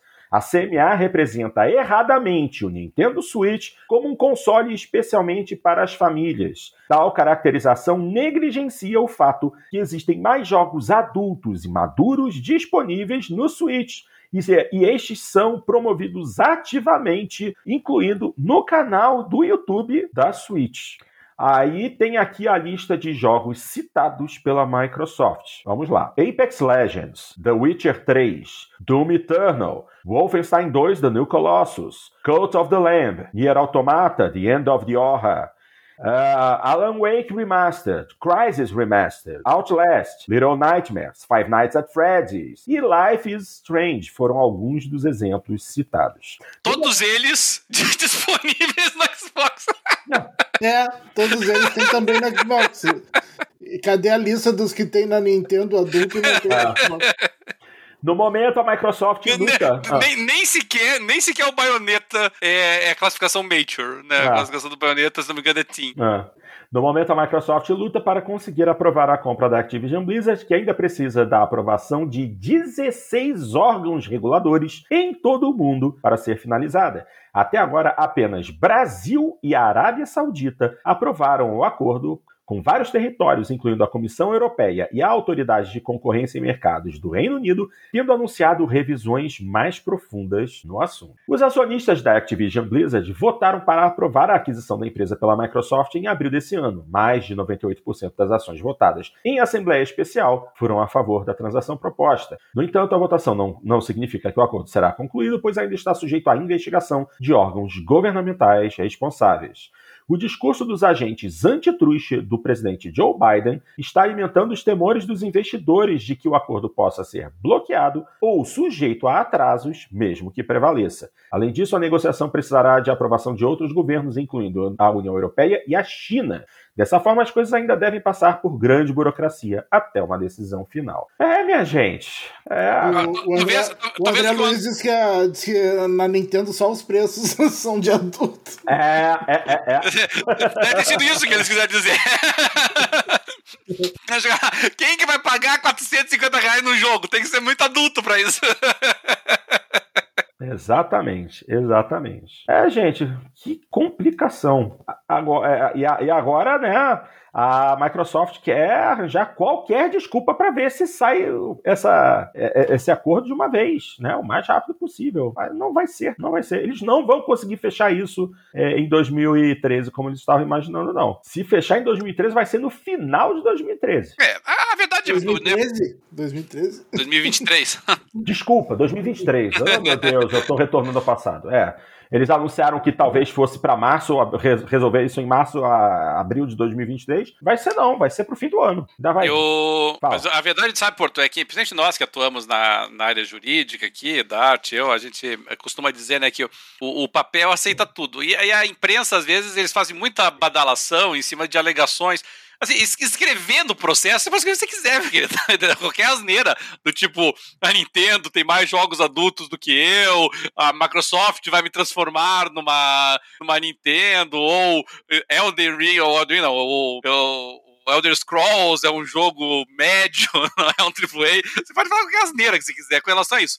Agora, eu, eu acho que às vezes o pessoal se concentra muito, porque, claro, dá, dá links, dá risada, né? O pessoal vê essas notícias, mas eu, eu queria que o pessoal se concentrasse mais no que importa, realmente, nesses processos, né? Que são, são os dados, são os valores, é, pra, aqui pra gente entender, né? Quer dizer, qual que é o impacto que nós estamos falando, né? Qual que é o dimensionamento econômico do negócio, sabe? Vamos deixar essas, essas bobagens, né? Que são colocadas no papel ali só pra enganar, é, enganar bobo ali assim, e, e, e, nos concentrar naquilo que importa, né? tá de concreto, não tá de real ali assim. Realmente o papel aceita qualquer coisa, você pode falar o que você quiser ali, você vai dizer assim que não, a, a Microsoft vai ficar menor, inclusive, com a Activision, você fala o que você quiser, meu querido. Pouco importa, né? O que interessa é você demonstrar as coisas. Isso aí. Ok, senhores, as principais notícias da semana se encerram por aqui, mas temos é, aquele famoso assunto Coringa agora para discutir, que foi levantado lá no nosso Trello, e assim, um assunto que eu dei uma lida e achei bastante interessante. É, vamos lá. É, é, é uma reportagem publicada pelo site Game como sempre, e, e, diz assim: o que perder o remake de Knights of the Old Republic significa para a Aspir. No início desse ano, o remake de Star Wars Knights of the Old Republic foi suspenso, o que pode significar um futuro difícil para a desenvolvedora.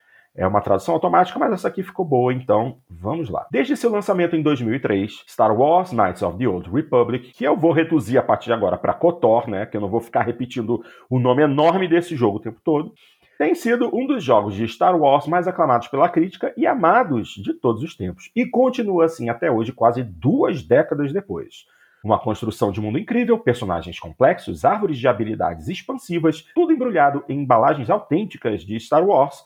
KOTOR foi um fenômeno, e na última década os fãs ficaram desesperados por um remake. Depois de anos pedindo, os fãs finalmente realizaram seu desejo em dezembro de 2021, quando a Aspir anunciou que estava trabalhando em um remake completo de KOTOR. Com o lançamento previsto para consoles e PCs de última geração, o remake de KOTOR parecia um sonho tornado realidade. Os fãs finalmente conseguiram um remake completo e de grande orçamento de um de seus jogos favoritos de todos os tempos, com um estúdio que já trabalhou em estreita colaboração com a licença de Star Wars antes. Mas a Aspir era um pouco menos experientes do que alguns, alguns fãs pensavam. E alguns meses atrás, KOTOR foi colocado em espera. E agora o futuro da Aspir parece um pouco incerto. Um, é, vamos lá. Ah, tem um anúncio aqui, ok. Quando o remake de Star Wars KOTOR pela Asper foi anunciado em setembro de 2021, apenas um breve teaser cinematográfico foi mostrado, revelando um modelo de alta resolução do personagem favorito dos fãs, Darth Raven. Desde então, nenhuma palavra oficial sobre o projeto foi divulgada. Dito isso, houve muitos vazamentos e relatórios internos que afirmam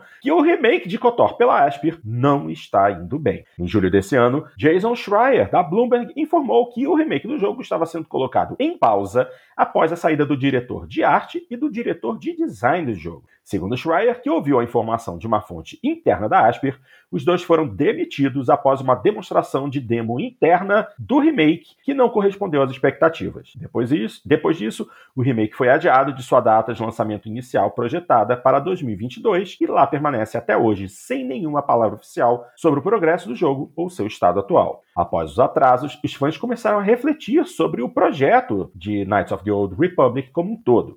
Alguns acreditam que esse remake sempre seria muito ambicioso para a Asper. Embora a empresa esteja trabalhando na indústria desde 1996, a grande maioria de seu trabalho tem sido a portabilidade de títulos para Mac e para outros consoles, ou então a remasterização de clássicos antigos para consoles modernos. A Aspir nunca desenvolveu um jogo do zero antes, e embora KOTOR seja um remake, afirma-se que é um jogo feito do zero. Então, Star Wars Knights of the Old Republic é um dos jogos mais amados de todos os tempos e refazê-lo traz muitas expectativas e pressão para a mesa. Mesmo para desenvolvedores AAA mais experientes, o peso das expectativas pode ser muito grande. Então, para um desenvolvedor que mal criou um jogo do zero antes, a pressão seria intransponível. A Aspir pode não ser a escolha certa para um remake de KOTOR.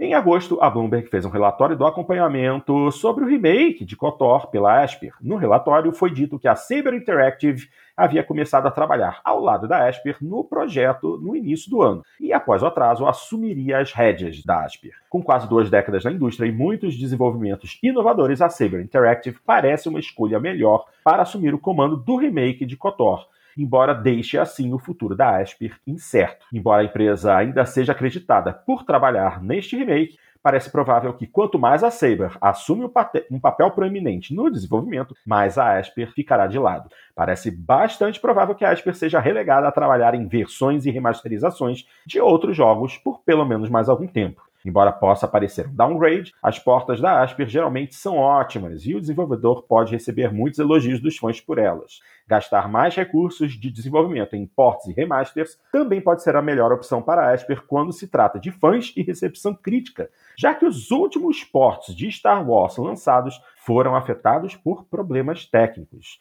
Infelizmente, perder esse remake seria muito prejudicial para a empresa. Com uma quantidade tão monumental de antecipação em torno dele, o remake de KOTOR simplesmente precisa atender às expectativas e, no momento, a Esper pode não cumprir isso. Esta é uma situação complicada, como se fosse um remake medíocre. Os fãs condenariam o estúdio, mas se ele der um passo para trás e deixar a Saber Interactive assumir o comando, será para sempre conhecido como o estúdio que não conseguiu lidar com Star Wars Knights of the Old Republic na indústria de jogos e na indústria do entretenimento em geral, a reputação de um estúdio pode ter muito peso para fãs e consumidores. E perder esse remake pode ser um grande golpe para a empresa. Felizmente, o desenvolvedor, o desenvolvedor pode superar seus erros do passado e continuar a fornecer, a fornecer versões e remasterizações de alta qualidade, que é o que o estúdio faz de melhor.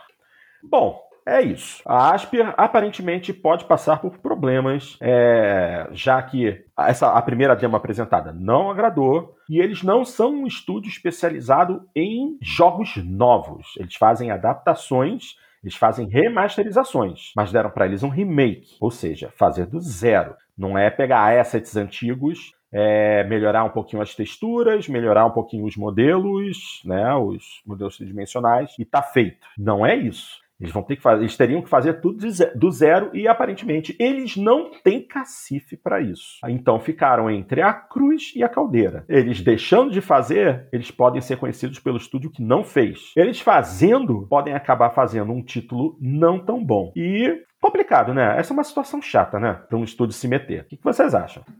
Eu acho que não tinha que ter dado para ela desde o começo. tinha que ter dado para um estúdio maior, né? Mais, mais tarimbado para isso que, que não devolvem pra BioWare? A BioWare refaz esse jogo. Aham, aham. Vai sonhando, vai sonhando. É, eu, eu penso, Porto, que assim, de todas as, as, as grandes franquias, as grandes propriedades intelectuais, eu arrisco dizer que Star Wars, por todo o, o seu potencial, por toda o seu alcance, né, por toda tudo que ele envolve, tal, talvez seja a propriedade intelectual mais maltratada no universo dos games. O fato de você ter é, poucos jogos, a gente já mencionou isso em programas passados, o fato de você ter poucos jogos do Star Wars de qualidade, realmente, e muita porcaria, utilizado o nome da, da, da propriedade intelectual aí, é, é, é uma coisa assim, embasbacante, na minha opinião. E, e, o Knights of the Republic é uma daquelas boas exceções, é um daqueles jogos assim que realmente é muito amado e você estragar um, do, um, dos poucos cases de sucesso do Star Wars no universo dos games é, seria um pecado mortal para mim. Mas, mas isso me, me, me, espanta, sabe, Porto? Porque, assim, claro, se a gente pensar assim, ah, Jornada nas Estrelas também nunca teve grandes jogos, mas Jornada nas Estrelas, do, perto de Star Wars, é uma coisa pequena. Vamos é, ignorar isso, né? Star Wars é uma coisa assim que tem literalmente um universo de produtos e licenciamentos e merchandising e filmes e seriados e desenho e, e animações, enfim, é, é, uma coisa muito grande comparada à, à Jornada nas Estrelas, por exemplo. Sim. E, e aí você pega outras franquias, é, outras propriedades intelectuais menores que proporcionalmente já renderam os melhores jogos, né? Se pegar James Bond, por exemplo, né? Já, já teve excelentes, aliás, entre os melhores jogos da história é, baseados no James Bond, é, o FIFA, evidentemente, né, com a NBA, né, conseguiram, sempre foram propriedades intelectuais é, muito bem exploradas, regra geral, assim, na, na indústria do, dos jogos. Então me, me espanta muito os títulos, né, da Fórmula 1, né, teve muitos títulos muito bons da, da, da Fórmula 1, então, é, me espanta realmente que uma propriedade intelectual do, do tamanho Star Wars não, não consiga, né? A Senhor dos Anéis já teve boas adaptações, nada extraordinário, mas já teve boas adaptações pro, pro universo dos games. E, e Star Wars realmente é, é, é, impressionante, né? A dificuldade que eles apresentam para isso. A gente tinha.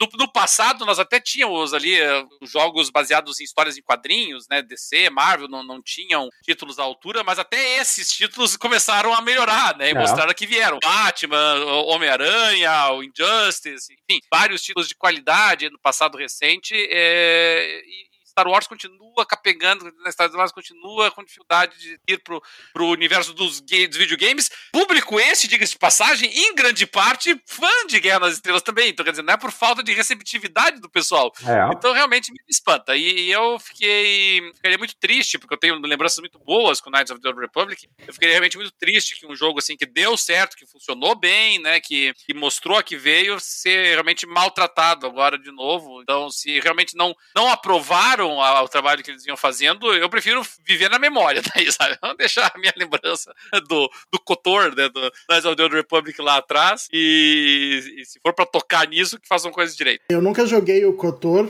original, porque na época eu não tinha eu não tinha era pro... Xbox caixão. É, era né? pro caixão, né? É. Era pro caixão e, e, PC eu não jogava muito na época. E, e, quando, e quando saiu agora, há pouco tempo, acho que deram até no, no Games with Gold, né? Deram ele, que é a versão do Xbox caixão. Tentei jogar, mas não dá. Ele precisa de um remake pra. É, é muito antiguinho, né? O, é. o, o, o Knights of the Republic, na verdade, foi um jogo que eu demorei para jogar. Porque eu vinha muito daquela, tipo, ah, Star Wars, cara, os caras não lançam nada que presta. Desde do, do X-Wing, não tinha nada saído do Star Wars assim, que eu tinha curtido. E eu demorei, né? Eu pensei, putz, um RPG ainda por cima, né? Os caras não vão acertar isso. E, e, eu só fui jogar o Knights of the Republic 1 na época do lançamento do Knights of the Republic 2. Que daí eu fui e digo, tá, deixa eu dar uma chance, já que lançaram o segundo, talvez tenha prestado. E, e, realmente me espantou, sabe? Foi um jogo, assim, muita, de muita qualidade, o Knights of the Republic, pra época, naturalmente, né? É, mesmo o Knights of the Republic 2, se você for jogar hoje, você vai sentir o peso do tempo, né? Tem, tem como. É. É, e, e, me espanta que uh, depois desses dois nunca mais lançaram um RPG de Star Wars, né? É, é, é um universo que se presta muito a RPG e eles não fazem. Eu não, não entendo isso também. Só faz aquela porcaria de MMO que tem. Que eu não consigo, né? O, o, os caras conseguiram desenvolver todo um universo novo lá com Mass Effect, né? É, pra fazer o RPG com base nisso. E os caras que têm a, a, propriedade intelectual do troço não conseguem raciocinar e dizer, não, vamos fazer é. um RPG aqui que vai dar certo, vai funcionar. É. Eu digo, ah, meu amigo, sério, não é possível. É. Daí, em vez de fazer o um RPG, quando, quando veio o trailer, uh, fiquei bem feliz achando, ah, vem um RPG de Star Wars daquela porcaria de MMO de Star Wars. Como é que é o nome daquilo? É... Eclipse. É, the, the Old, não, The Old Republic. Uma ah, assim. the, the, Old Republic? Ah, tá. Ah, tem o MMO do. do é, o MMO. É, é porcaria. É. é, eu, eu acho que, que mereceria um carinhozinho, sabe? O pessoal, eles procuraram apostar, né? No passado mais recente, eles procuraram apostar mais em jogos de tiro e jogos de ação, né? Com, com a temática do Star Wars, que, que ok, ok, também funciona, evidentemente, né? Pra, pra, pra mim funciona mais como jogo de ação do que propriamente é, jogo de tiro, mas beleza, né? Agora, agora eu acho, você precisaria. É, o, o Squadrons ali, assim, foi um joguinho decente de simulação de combate espacial, mas, mas assim, muito discreto, sabe? A impressão que deu é que o pessoal não estava apostando nele, né? Não teve não, uma e, o The Fall, e o The Fallen Order também é um jogo bem legal. É, eu, eu achei assim que. Ele, ele tinha lançado, por exemplo, refazer o X-Wing. X-Wing era um ótimo jogo, uma, um ótimo jogo de simulação de combate espacial, sabe? Ele precisava ser revisitado e ter um lançamento à altura do jogo, porque o X-Wing era muito bom realmente. E, e eu fico pensando, sabe, se você consegue fazer um jogo, sei lá, como No Man's Sky, né, com todas as, as limitações de uma empresa pequena, é, por que não fazer um jogo de Star Wars que, que reúna esses elementos, que tem o componente de simulação espacial e, e tem o componente também de ação, single player, ou, ou esse, é, first person shooter, ou coisa parecida? Parece ser uma coisa tão complicada assim. É. Assim, gente, é, é, é uma situação complicada para Star Wars porque a gente tem que parar para pensar também é, no, nos desenvolvimentos da franquia é, no cinema, na TV, nas séries. E desde que a, a, a, Disney comprou né, os direitos da, da LucasArts, Lucasfilm, tudo, e botaram a maluca da Kathleen Kennedy e o imbecil do Bob Iger na direção. Eles mataram todo o lore anterior, né? Eles inventaram de, de, de matar o lore anterior, tudo que vem a partir da, da, dos três filmes mais recentes é, abandona títulos e histórias e coisas antigas, então é, livros, coisas desse tipo, criados dentro do, do, do universo de Star Wars ficaram abandonados. Tudo que surgiu dali para frente tem que ser coisa nova, personagens novos e tal, o que é uma tremenda uma palhaçada. Isso acabou se estendendo também é, para outras áreas né, de, de Star Wars. Os jogos sofreram com isso. E é todo esse hype de um retorno de, de Knights of the Old Republic é justamente daqueles jogadores que não suportam o que está acontecendo hoje com Star Wars é, na, na TV, nas séries e nos filmes. Eles querem algo do passado deles que eles amavam, que eles gostavam, que estava bem fundamentado no universo, para poder curtir novamente e esquecer as cagadas que Star Wars veio sofrendo nos últimos anos. Então, é, o hype por, pelo, pelo remake do jogo é grande, mas a decisão de desenvolvimento foi errada. Já que a Saber é, tem condição de fazer, jogar esse remake de cara nas mãos da, da Asper não foi a melhor opção. Mas, mas sabe, Porto, que aqui, assim, em parte eu, eu divirjo de ti aqui hum. nesse item, porque, assim, é, eu acho, particularmente, que os fãs de Star Wars, né, que o pessoal, ah, o fã de Star Wars é chato, não sei o quê, eu não acho. Eu acho o contrário, inclusive.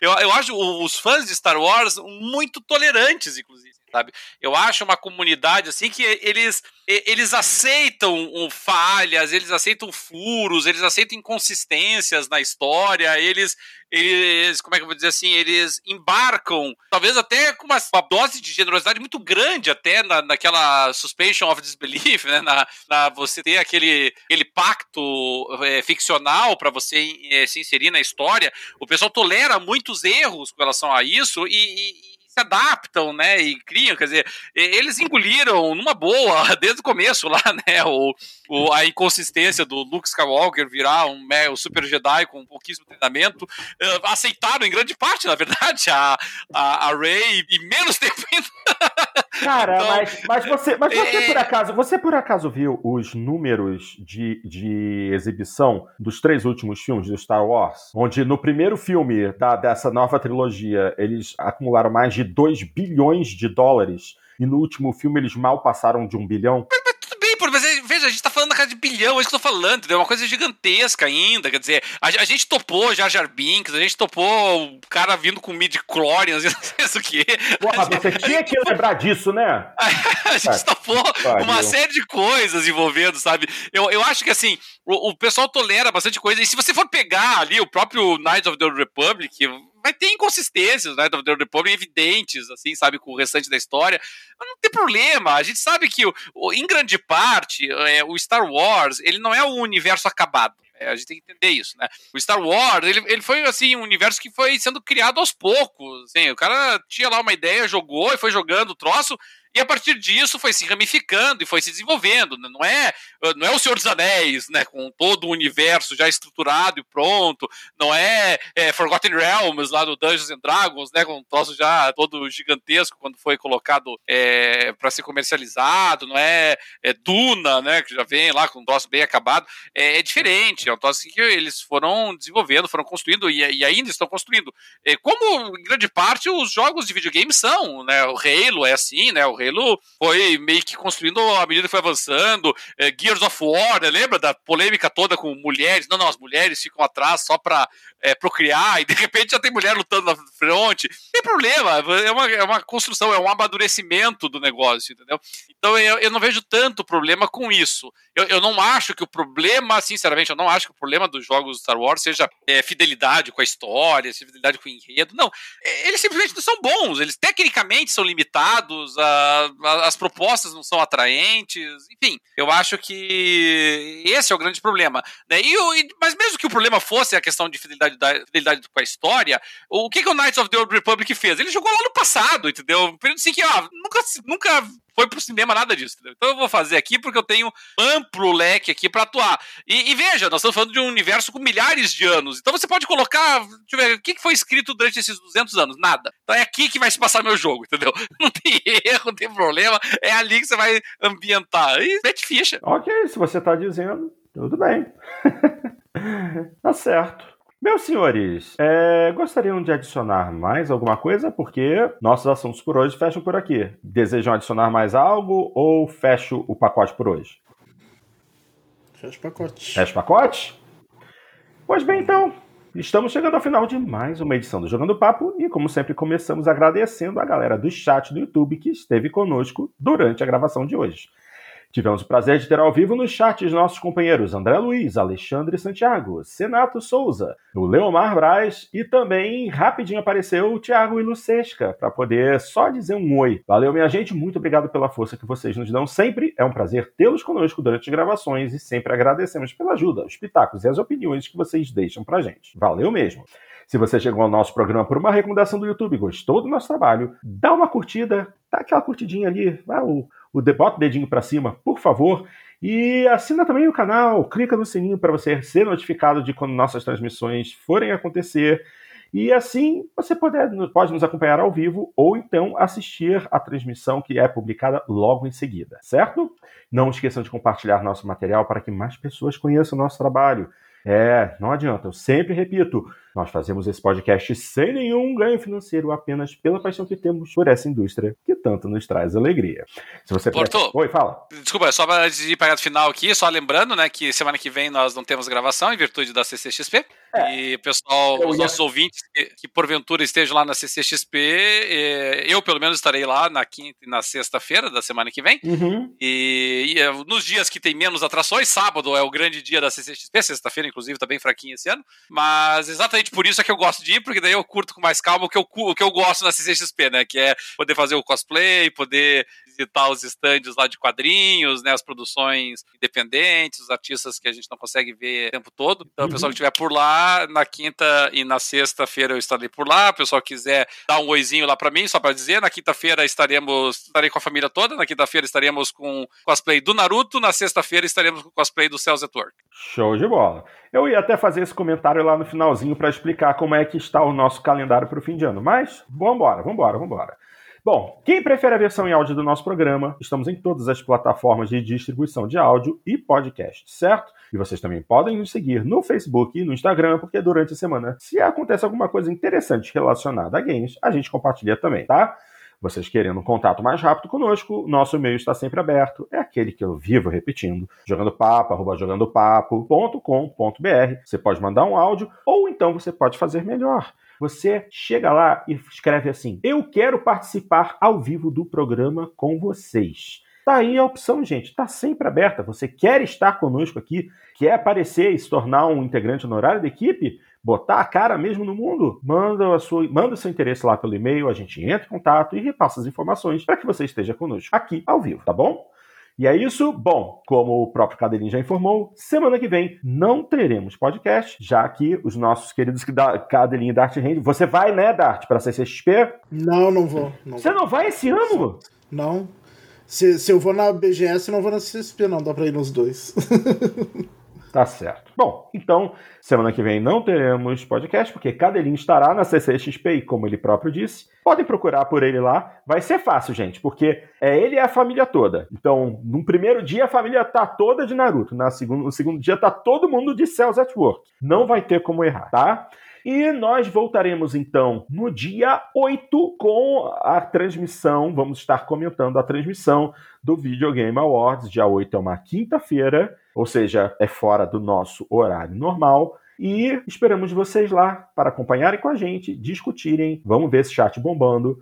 E é isso aí. Semana, daqui, a, daqui a duas semanas, dia 8, é um Jogando Papo especial. Não vai ser exatamente um Jogando Papo numerado. Depois disso, a gente decide o que faz com o fim do ano, tá bom? Um grande abraço a todos vocês e até lá.